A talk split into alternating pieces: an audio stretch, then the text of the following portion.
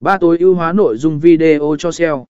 Khi tạo nội dung video, đảm bảo rằng bạn tối ưu hóa tiêu đề, mô tả và các từ khóa liên quan. Điều này giúp video của bạn xuất hiện cao trong kết quả tìm kiếm trên các trang công cụ tìm kiếm như Google và YouTube. 4. Sử dụng công cụ lợi dễ ảm mình và hệ bị nạ. Công cụ như Zoom, Facebook Live hay YouTube lợi dễ ảm giúp bạn kết nối với khán giả một cách nhanh chóng và dễ dàng.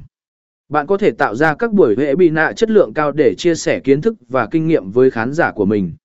Năm tạo nội dung video sản phẩm và hướng dẫn. Nếu bạn tổ chức sự kiện liên quan đến sản phẩm hoặc dịch vụ, tạo video hướng dẫn và giới thiệu sản phẩm sẽ giúp tăng cường sự hiểu biết của người xem.